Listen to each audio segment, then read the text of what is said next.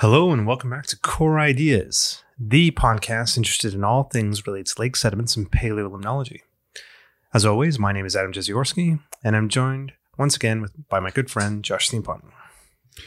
Hello again, Adam. Happy New Year. It's, it's when we're recording this, it's almost February, but uh, I think this is the first one we recorded since the New Year. I, I, I think so too. The, the, this current arc takes a little bit of time compared to They some do. of the past ones. We're not just uh, riffing on, well, I guess in some ways we are riffing on stuff we know inside out, but, uh, or like, at least the last two episodes were, but some require a little bit more um, prep and debate in the run up. Even those ones, even those ones certainly did too. Yeah, they they just do, and it's a busy time of year, term, all those things. So we uh, we're very much focusing on quality and not quantity of our podcast episodes, and and in doing so, we continue with those core reading lists. Uh, number four Yeah. of the core reading list, I believe, sequentially. I believe so. Yep. And episode 49, believe it or not. Oh, We've been boy. doing this for a while.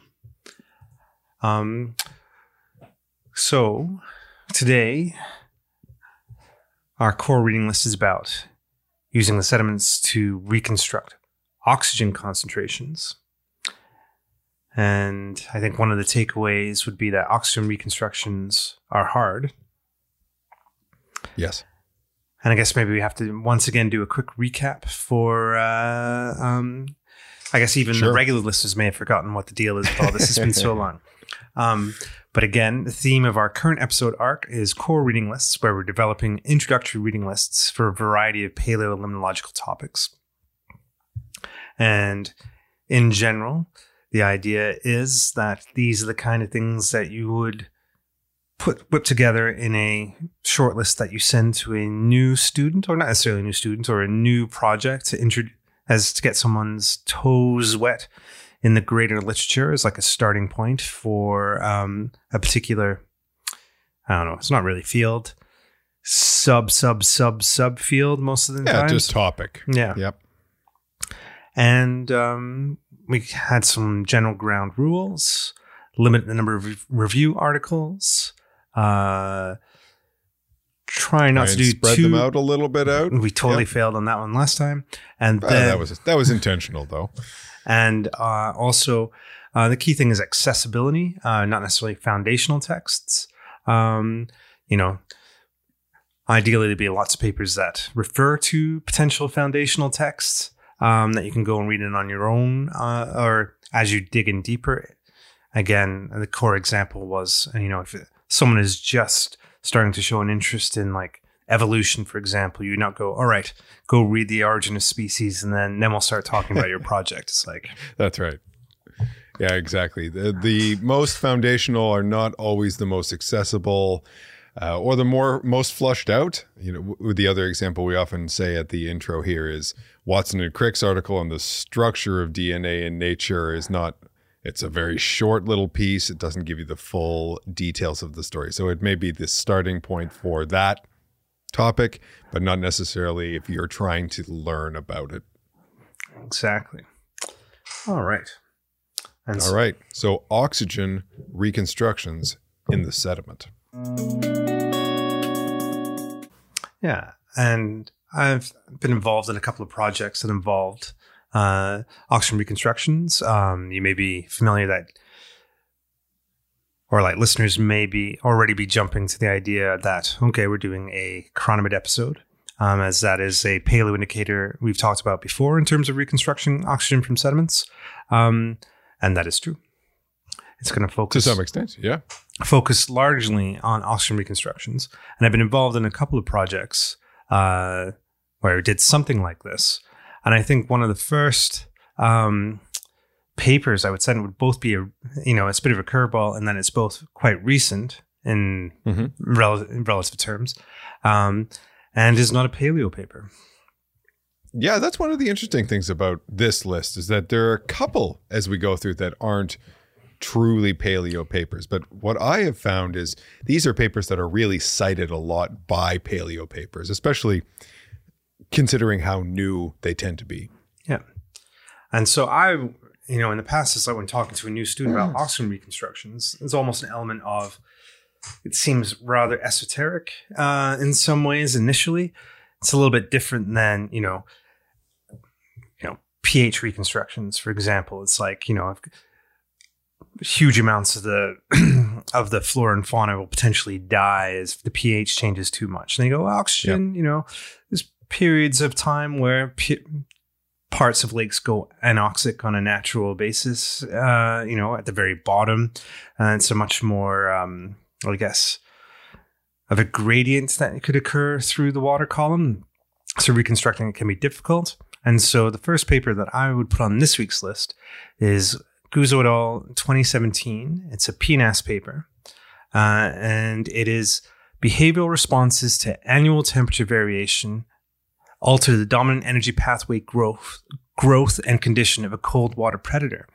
And so it is a paper looking at lake trout and basically showing that um, in the summer, as oxygen becomes limiting in the hypolimnion and the epilimnion becomes quite warmer, the kind of like safe zone of the lake for these uh, large cold water fish becomes very limited and totally impacts their general behavior and where they forage and you know they're doing less than ideal things throughout their life cycle to survive. Yeah they're squeezed thermally and where they can live in the lake. That's a very good example. Uh pretty big paper. It i think i'm not positive i haven't gone through the full list but i think this is only the second paper that we've talked about on these core reading lists that won the Peters Award for the best publication uh, by a student in Canada or a Canadian limnology student. So it won that award in 2017 or 2018, early in 2018. And Adam's paper in science was the other one on that list. That's how I know for sure that there were at least two, and I don't think there were any others. So I may check in uh, in back.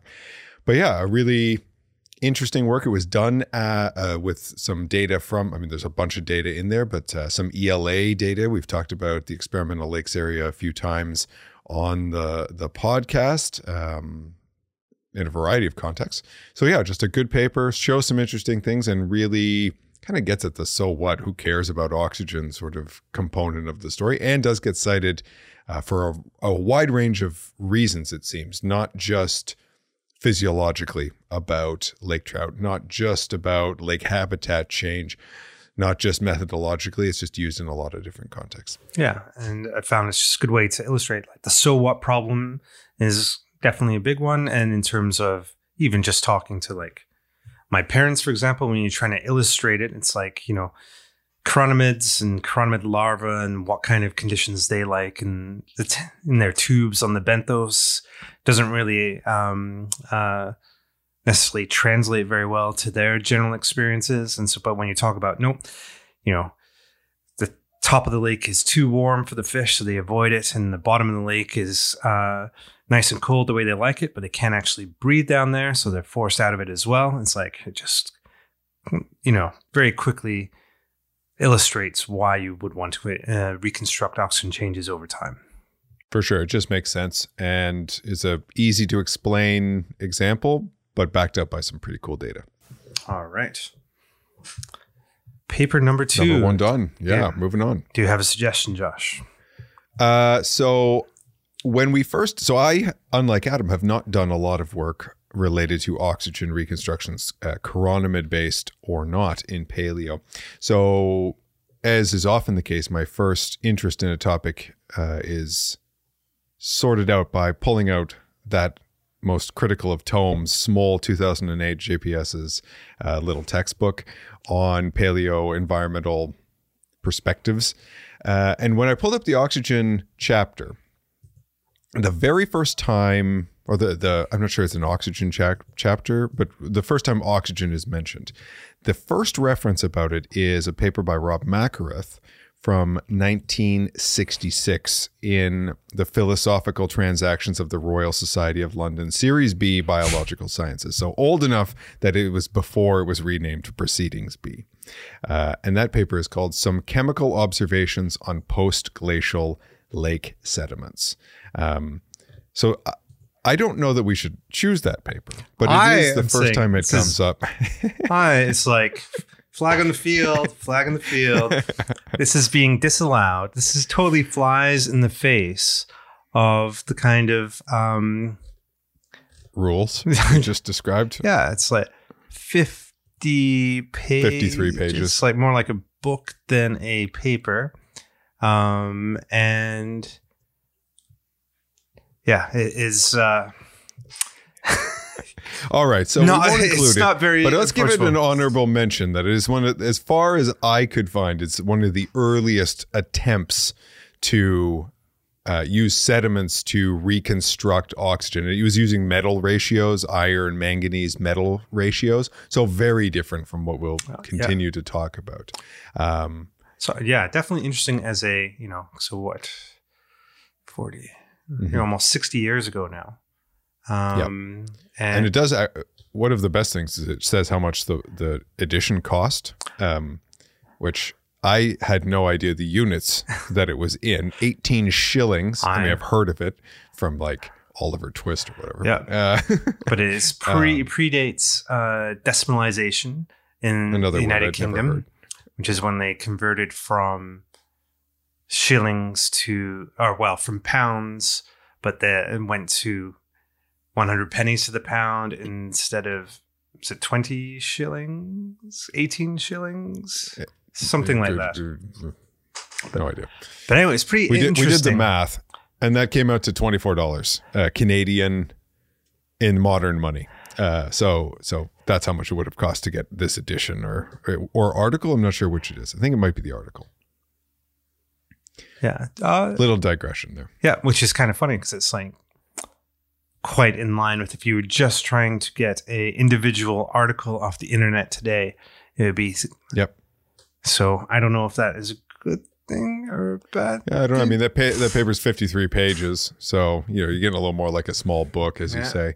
Uh, either way, digression. moving on.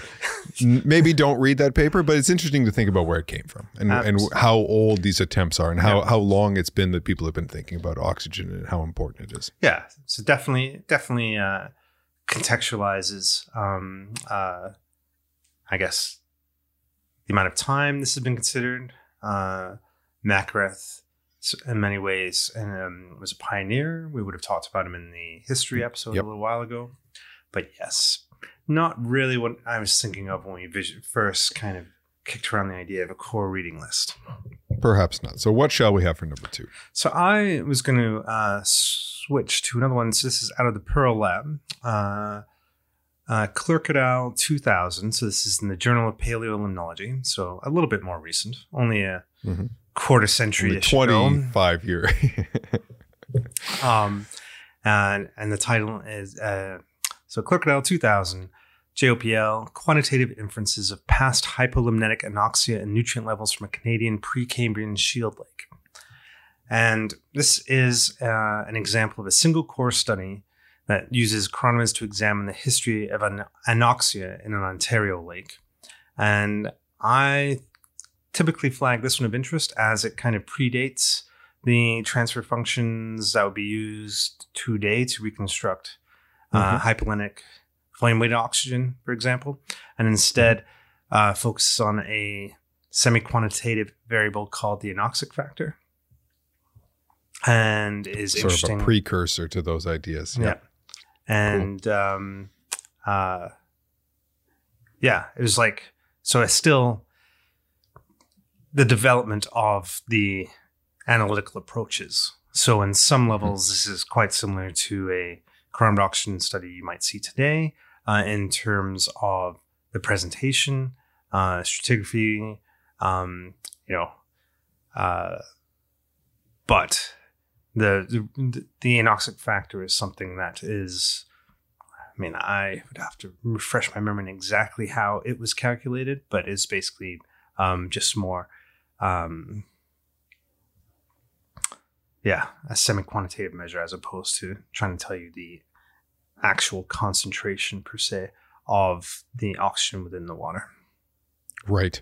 Yeah. Uh, And was that just because I'm, I'm I've not I'm not familiar with this uh, particularly. I'm just curious.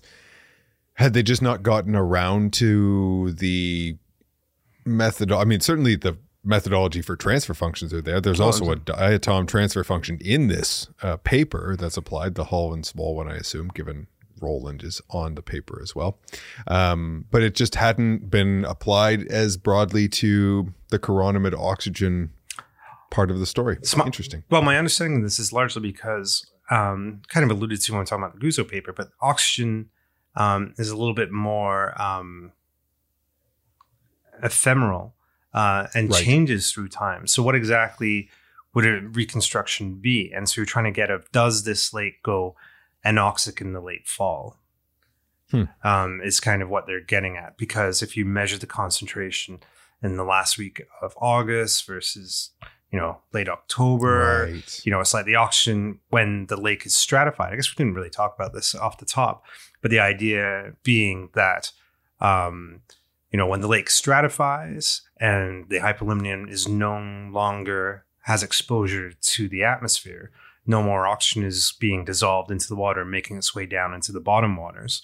So what is down there from the beginning of stratification is just going to be gradually confused, uh, consumed through the summer se- through the summer season until fall turnover.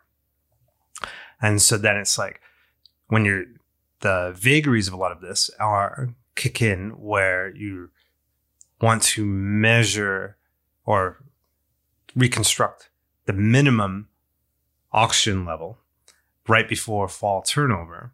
But that's going to vary from lake to lake to lake and from year to year to year. And Mhm. so uh, these kind of approaches like the anoxic factor, um, which going into is beyond the scope of what we're going to talk about today of how it's actually calculated, but just that idea that it's like a moving target in many ways, and that led it to being a bit more complicated to attack from a paleolimnological sense than something like pH, where it's like we Right. measure the pH of the water, we'll look at the assemblages that are down there, and then relate optima that way through a calibration set. Right. That makes so much sense. Um, yeah, exactly. It, has to do with the timing, what it is you're reconstructing, and the fact that pH doesn't really change that much throughout the year in comparison to something like oxygen. Because I believe there is a, a chironomid tran- uh, TP model applied in this paper as well, in addition to the diatom. So it's really getting at that oxygen story. Cool. And that leads directly into the next paper, which then is Quinlan uh, and Smol 2001, um, where they do develop a transfer function to um, um, reconstruct volume weighted hypolimnetic oxygen. And so it's Quinlan and Smol 2001 chironomid based inference models for estimating end of summer hypolimnetic oxygen from south central Ontario shield lakes. And this is in freshwater biology, uh, volume 46. Uh, starts on page 1529. And this is describing the initial development of the VWHO model. So, volume weighted hypolimnetic oxygen. So, this is where they've gone a one step further um, and incorporated the bathymetry of the lake into oxygen measurements at the end of the summer, trying to ca- capture that minimum value and then calibrate the chironomid assemblages against those values in a in a calibration set to Hmm. reconstruct. And only a year. Oh, sorry. Yeah. Uh, and only a year later, and and uh, this is Roberto Quinlan, uh, professor now at New York, and he was also involved in the previous one of the authors on the previous Mhm. paper as well. And this was during his postdoc that I think he was. I mean, he was probably it is PhD re- research, but came out during his postdoc by that point. Very interesting. Yeah, you can see the um, I don't to say evolution. It's not really a direct evolution, but the change in in methodology uh, and and as a different way of getting at a similar kind of question. Yeah, and and there's a bit of a flow there in terms of um, one goes very much into the other of you know a refinement of methodology, I guess. Yep. But it's also in there to give an appreciation, or in the past when we've distributed a list like this to give an appreciation of, you know, the difficulties in and getting these numbers that are being calibrated against.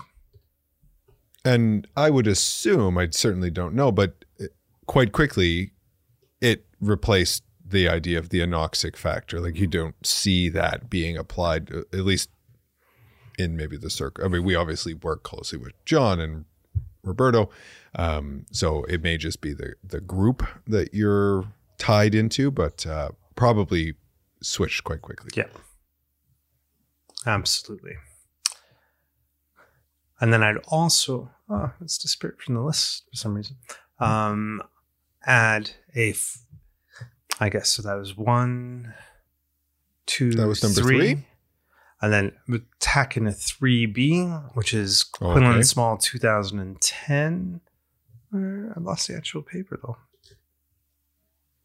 Okay, did, uh, um, where there was a follow up paper that added chaoborids to the model to um, improve the model Okay. performance at the um, hypoxic uh, end of the range.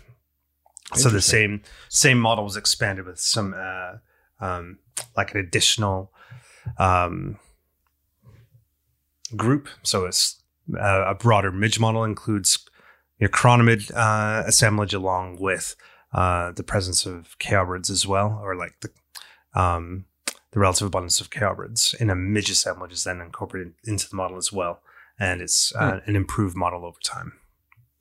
And it it improves the performance of the model for a fairly small number of taxon I, uh, taxa added. I imagine. Men, imagine. Yeah. So basically, Um, it basically works in effectively, um, you know, the presence of of of some chaoborids like Chaoborus americanus um, that are able to withstand um, hypoxia, if not anoxia, for low uh, for periods of time. So the presence of them in the assemblage is basically telling you that your oxygen basically drops to zero over times, and and so that uh, um, is used to bump up model performance at the low end. That's interesting. That's such a small. I mean, there's obviously a lot of work that goes into getting that, but it's a, in terms of data contribution to the model, it's a pretty small difference. Is it presence, absence, or you you know a basic abundance of only one other group, yet can tell you quite a bit. So it's not always you need thousands of extra taxa to uh, to make a difference in the model if they're the right species Yeah, for the question. and it's interesting in that because you know um, they're chitinized. You would have found them in your always been finding them in your chironomid tra- trays everywhere. And it's a case of Mhm. you know they were not necessarily initially being looked at that closely, and then it's like once you know, well. How about we actually track how many of these we find? Because how often, you know, all on on slides and whatnot, do you see stuff that is not related to what you're looking at? And it's kind of like uh, building building that in because I can't think of too many other examples where you would add another indicator group to um, like a diatom model or something like that. It's like let's add plant stomatocysts somehow into our calibration set. It's, I don't think of anything similar to that happening very often. I, I can't think of any. I mean, we look at some ratios and stuff, but they're not incorporated into a training Yeah. set. They would be done separately. Yeah, like the sponge spicules or something like that don't get Yeah. incorporated into the diatom uh, calibration Exactly. set at all. So Or even things that are more close, like chrysophytes. You know, it's a different group. Yeah. Um, whereas these are different groups of midges, different habitats, but can still tell you some interesting things. That's very neat. I'm learning stuff in this one, Adam. you're not supposed to be learning stuff. You're supposed to be uh, knowing this stuff. Come on, you got to project no, confidence. No, no, no. We can always continue to learn. Lifelong learner, especially about the beautiful field of paleolimnology. All right, so that was 3B. Let's move on to number four. And I think I picked this one, which is a strange one because I, I uh, don't really know anything about. Beyond what we talked about in what episode was a smidge of midges.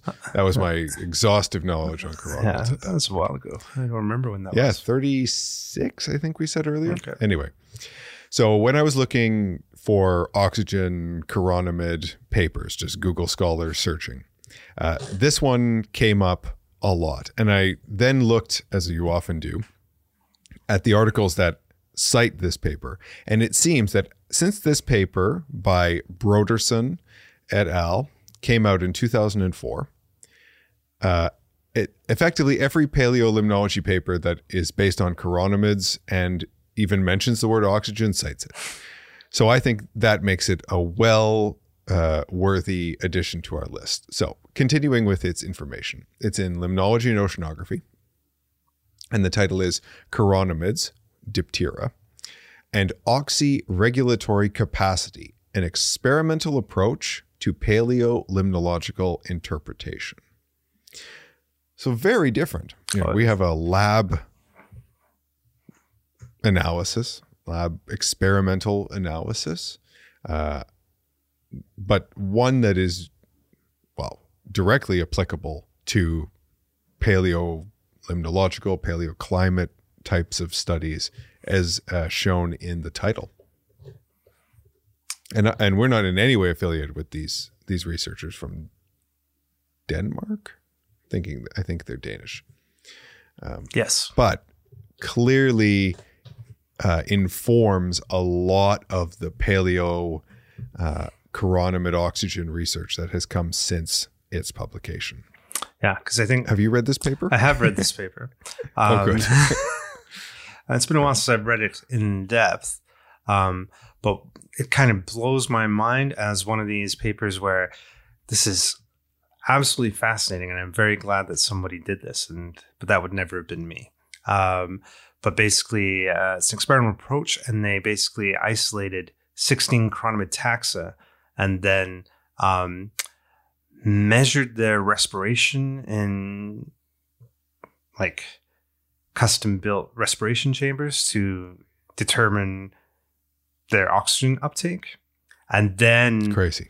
compared that with the um, the calibration set uh, that they collected of 52 Greenland lakes. And so um, yeah, it's- so it's kind of experimental Yeah. approach to paleo. So calibrating the set in a different way um, instead of going, this is the measurements in the lakes, and this is Mhm. what we find there. It was more a case of, again, because we said earlier how hard it is to measure the oxygen at the period of time that you might be most interested in. So it's like, all right, let's classify these individual chironomids as, um, what was the term, by their oxyregulatory capacity, and then go and revisit the uh, lakes to see the assemblages from the um, uh, most oxygen oxygen demanding to you know most tolerant of low oxygen conditions and Yeah. um yeah and so this kind of it's just it's just neat Yeah, it is just neat. Exactly. I would love to see a picture of these little custom made respiration chambers. There, I don't didn't see one in the paper as I flipped through it, unfortunately.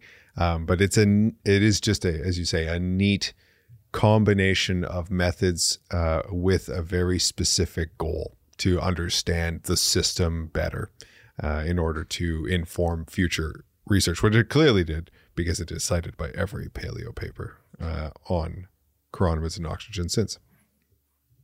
absolutely absolutely and it's just uh, especially in this kind of list of like just showing the range of approaches and data and ways that have been attempted to just understand this part of limnological systems better Yep. and All right. Let's bring it home. Number five. number five What shall it be? This one is falls in the realm of if the the rest have a very clear kind of you know following a development pathway. This one, uh, the final one is a little bit more of a cautionary tale. It's like uh, coming at uh, oxygen reconstruction slightly differently. So this is a um, uh, et al. from 2013, uh, a paper out of the Pearl Lab group again uh, in published in JOPL, uh, contrasting the effects of climactic uh, nutrient and oxygen dynamics on subfossil chironomid assemblages, a paleolimnological experiment from eutrophic high Arctic ponds. Hmm. They didn't charge by the number of characters in the title. It's a long one. They did not. And so I think uh, um, we alluded, or you mentioned it in the Clerk et al. paper. So what was that number two? Three, two. Um, how they're also looking at chironomids as a nutrient indicator. Yes. And so, kind of, there's a bit of a question in some cases of like, in certain conditions, are the chironomids responding to nutrient enrichment or oxygen depletion? Uh, at um, you know, it's like there's a bit of a push pull going there because those Yeah, two phenomena are quite yeah. closely related. And In most cases, yeah, exactly. Yeah. um, and so you had a case of, I think we've talked about before with like the colonial seabirds of like the paired paleolimnological study approach. Um, and they were able to examine two closely um, related lakes um, where, um, because they were shallow and had a um, large seabird colony very close by, would be both high, very oxygen rich and very nutrient rich at the same time.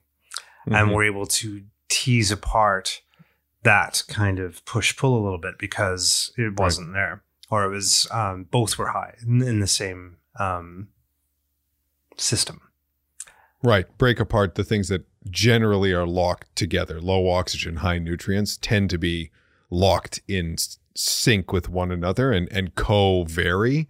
And lo and behold, if you look hard enough, you can probably find examples where those things don't happen. You may have to go to a, a small pond in the high Arctic that's surrounded by bird nests, uh, but they, they can be teased apart in, in theory But what they found and in practice. was that even though the nutrient levels were essentially off the charts, um, the assemblages were dominated by like cold stenotherms that in temperate regions would be used to identify oligotrophic conditions.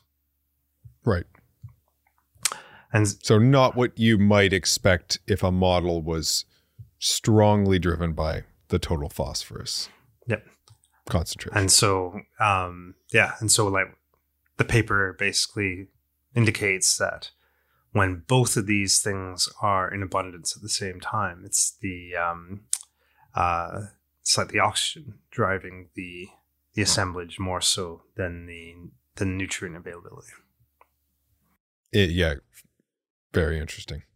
I I remember this paper when when Emily was working on it. It was right as I was leaving um, to go to postdoc in Jules's lab. Actually, uh, well, Jenny was going to postdoc in Jules's lab, going to Ottawa, and uh, yeah, there was there was quite a bit of of I don't want to say buzz around this um, as it was being put together, but it is an interesting an interesting testing of a hypothesis. A really cool example of how you can do that with paleo. Yeah. It has def- definitely caused uh, some some discussion. Yes. and uh, yeah, and so I think that would be the you know if you're going to put a list together, um, a combination of the why, methodological approaches, um, and a cautionary tale to the application of said methodological approaches. Yeah, I think this is a good list. And so it yeah, so Maybe one of the more like well-rounded of them from different aspects. Yeah. and uh, and then I think the one honorable mention I would put on there as a um, a case of you know a key key chironomid text that I probably looked at more than any other. It'd be a taxonomic key. sure, but you don't you don't hand that off to be read by someone in advance um, necessarily. But I, I, the point is well taken. Yes. And so, uh, uh, al. 2007, the identification and use of Palearctic Chironomidae larvae in paleoecology. Um, it's a technical guide. I don't even know how you'd go about acquiring new copies of know. that today. I just remember we had a couple. I'm not. I'm not sure if you. but Yeah, we have one. Uh, if it's still in but print.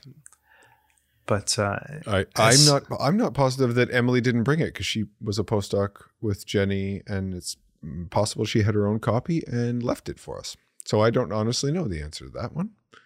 Um, yeah, interesting. And so, once again, uh, this is very much our list. You may disagree. That's fine. We don't care. Um, these are the papers that we would and have send in a welcome to the project type of email. Um, and I think uh, this is where we normally throw in some anecdotal stories of like things that didn't quite make Yep. it into the list. And I think there are a couple of interesting things. Um, especially when you're dealing with model data, is um, the phenomenon of when the model data is not included in the paper. I always find that Yeah. uh, um, uh, a bit. I don't know. I, I see. I see both um, elements of uh, Sure. you know wanting to be involved in the application of the model, but then at the same time wanting the model to be as widely used as possible. I definitely had a uh, Yeah. Uh, formative. I remember seeing a presentation early in my master's where there was a not even model, but it was just data from like a thesis that had been uncovered from like I don't know a hundred years ago, but they put the full spreadsheet equivalents of like data tables in the back of the thing and were able to revisit it. Um, and I was like, you don't want your work to disappear. yeah, for sure. Well, data availability is a discussion more broad than this um, in a lot of fields, not just paleolimnology. And raw data are one thing, but you know the actual models themselves that are built on it. That's another question. Some pla some people have well, lots of people have differing opinions on the um, procedure for doing those things, and those opinions change over time. The models that were built in the 90s the avail the just the opportunity to have them available on repositories github those kind of things just didn't exist. So uh, it has changed. I think you probably find more models are available now. I think in many ways, packages in r be a requirement of publication in many a cases. A lot of times it is. Yep. Which is interesting when you're looking at papers from like 25 years ago of just the you know the philosophical shift i guess over that time Yep. Yeah, for sure. Maybe that's a topic for another uh, episode, but it is an interesting one to keep in mind um, because a lot of the models that are applied for uh, paleo in general are are getting quite old, um, and, and that leads into the the next discussion is like how long can we continue to apply models that were built in the 90s, early 2000s? You know, we're moving 20 years on since those uh, models, and in some cases, the actual samples for water chemistry, for sediment, may have been taken some number of years before that as well. It might be pushing 30 years of uh, of change in that environment. So, do models age out? i would Uh, what does that What does that look like?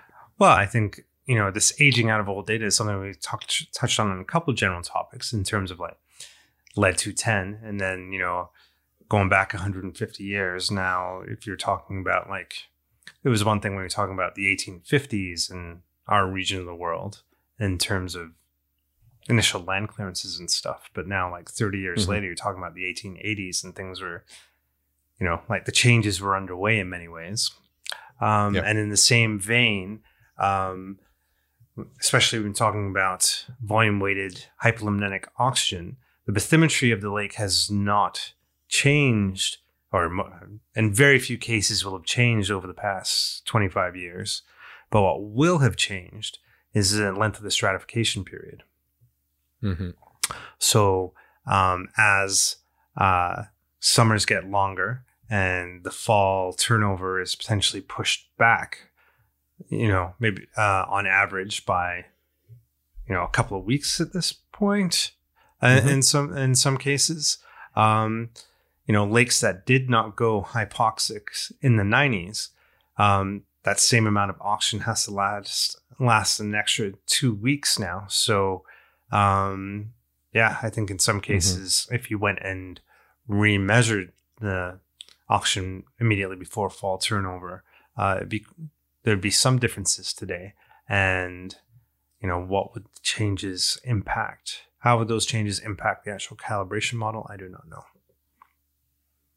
Uh, and I imagine at some points uh, that question will be tested explicitly by returning to one of these models and redoing all of the work, not just adding in extra counts and those kind of things. And- And maybe it has been done in other locations. I don't know that particularly well, but it is definitely an interesting consideration. As you say, climate is certainly changing. Yes, strat- that turnover in the fall was getting later, but also the ice probably came off earlier. Temperatures were hotter, production was higher, BOD is likely higher. Um, so there's a lot going on Yeah. in a warming lake. Anything else that jumped out at you as we were working our way through I think prepping for this or the actual discussion? Yeah, I think one last thing that I made scribbles about, um, and I've lost the, the actual uh, citations now, but I'll include them in the eventual We're out show of notes. practice at this. Um, but uh, no, they disappeared on me. I'm blaming uh, a technical mishap. Dog ate my homework. It happens Um, always. but uh, uh,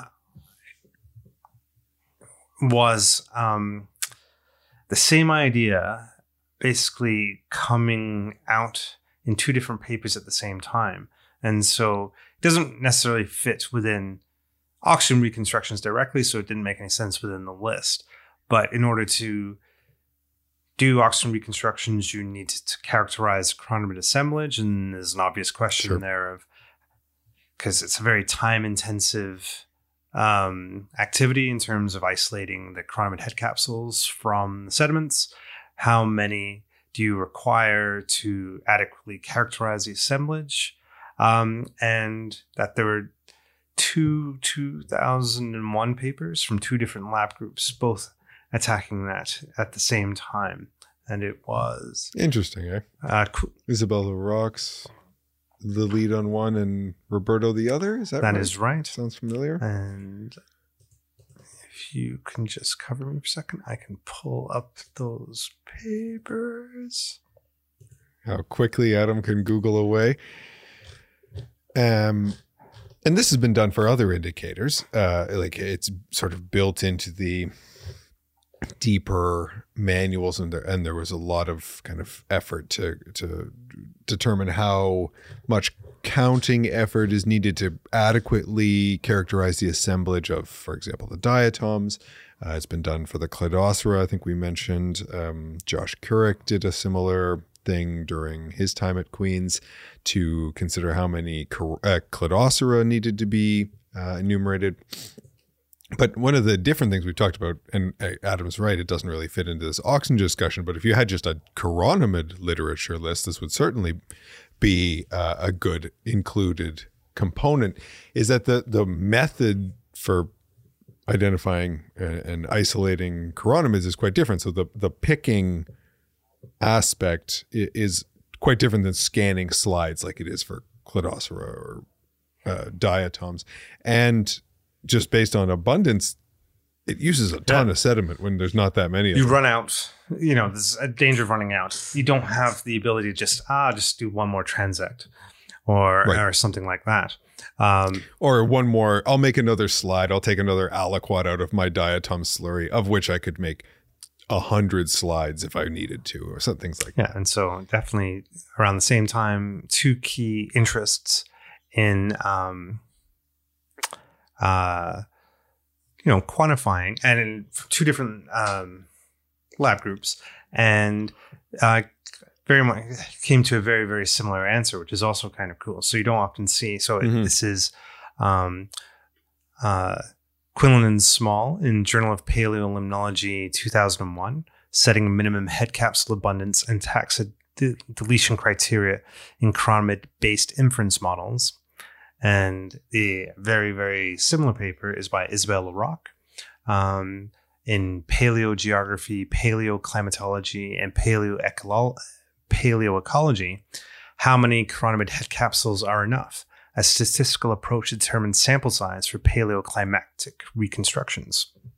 Hmm, interesting. And these two were submitted submitted to the journals within like two weeks of each other, I think. Or no, no, Oh, no, wow. Uh, uh, three weeks of each other. Still close. Uh, Wow. So very, very close. And they both basically came to the general idea that in the vast majority of samples, 50 head capsules was enough uh, in one case to um, to obtain a temperature reconstruction similar to one obtained by con- counting 150 more or, or more head capsules. So tripling the effort did not improve model performance uh, very much. And then that That's good to know. You wouldn't want to go the other way. Absolutely. And then uh, um, the converse was uh, very similar. Um, minimum abundance of 40 to 50 head capsules sufficient for use in inference models. So, Good stuff. and anyway, so it's kind of very much an aside to what we're talking about, but just a neat little kind of methodological footnote to this whole kind of analytical approach. Very good. I think that was a good list. I, uh, I've enjoyed this one. I did, as I said, learned a few things, and uh, and I like the variety, just the different tacts, and and all of it linked to one topic. Yeah. good stuff. Absolutely. Yeah. And that's kind of where, when it's grown out of, it's just like, you know, uh, a mishmash of different, even types of analyses or topics of study that will all pull together in many chironomid oxygen analyses. All right. There we go. Another one in, in the next books. one, next one is, yeah, and the next one's number 50. 50. Big, uh, big numbers. Uh, we got something special planned for that one. Stay tuned. Uh, keep it secret maybe until um, until then. Uh, do we have anything in the mailbag this month? Uh, I did not check today, but as of a couple days ago, Oh. the answer was no. so we, we can assume anything is not so pressing that it can't wait until next time. You know, a statistical analysis of our mail suggests that you do not need to check it every single day. Yes, correct. But anyway, uh, once again, thank you for listening to Core Ideas, the paleo. Oh my goodness, I'm flubbing it so bad. The Paleolimnology podcast. Uh, if you have a question or a comment or a suggestion for a future show, uh, please send us a note. And you can do so via email to coreideaspodcast at gmail.com, or you could send them via Twitter. We haven't been very good about checking Twitter. I've kind of left Twitter in general personally, but it's still there. Uh, we still check it occasionally, and that is at Core Ideas Paleo. We do read everything eventually. And an archive of our past episodes and show notes is maintained on our website at coreideas.ajeziorski.ca. Um, but the link, the easiest way to find the link is just to look up our Twitter bio. That's right. And you can also find it on some of the podcast pages. So if you're on one of those sites, SoundCloud, Google Play, Apple Podcasts, Spotify, wherever you get those podcasts, we would be very appreciative if you give us a rating, maybe a five star rating, and uh, leave a comment and subscribe. And that's it for today. But we will be back soon ish to, to provide one more core reading list um, related to paleolimnology, sticking to our ethos of pure knowledge without the economy.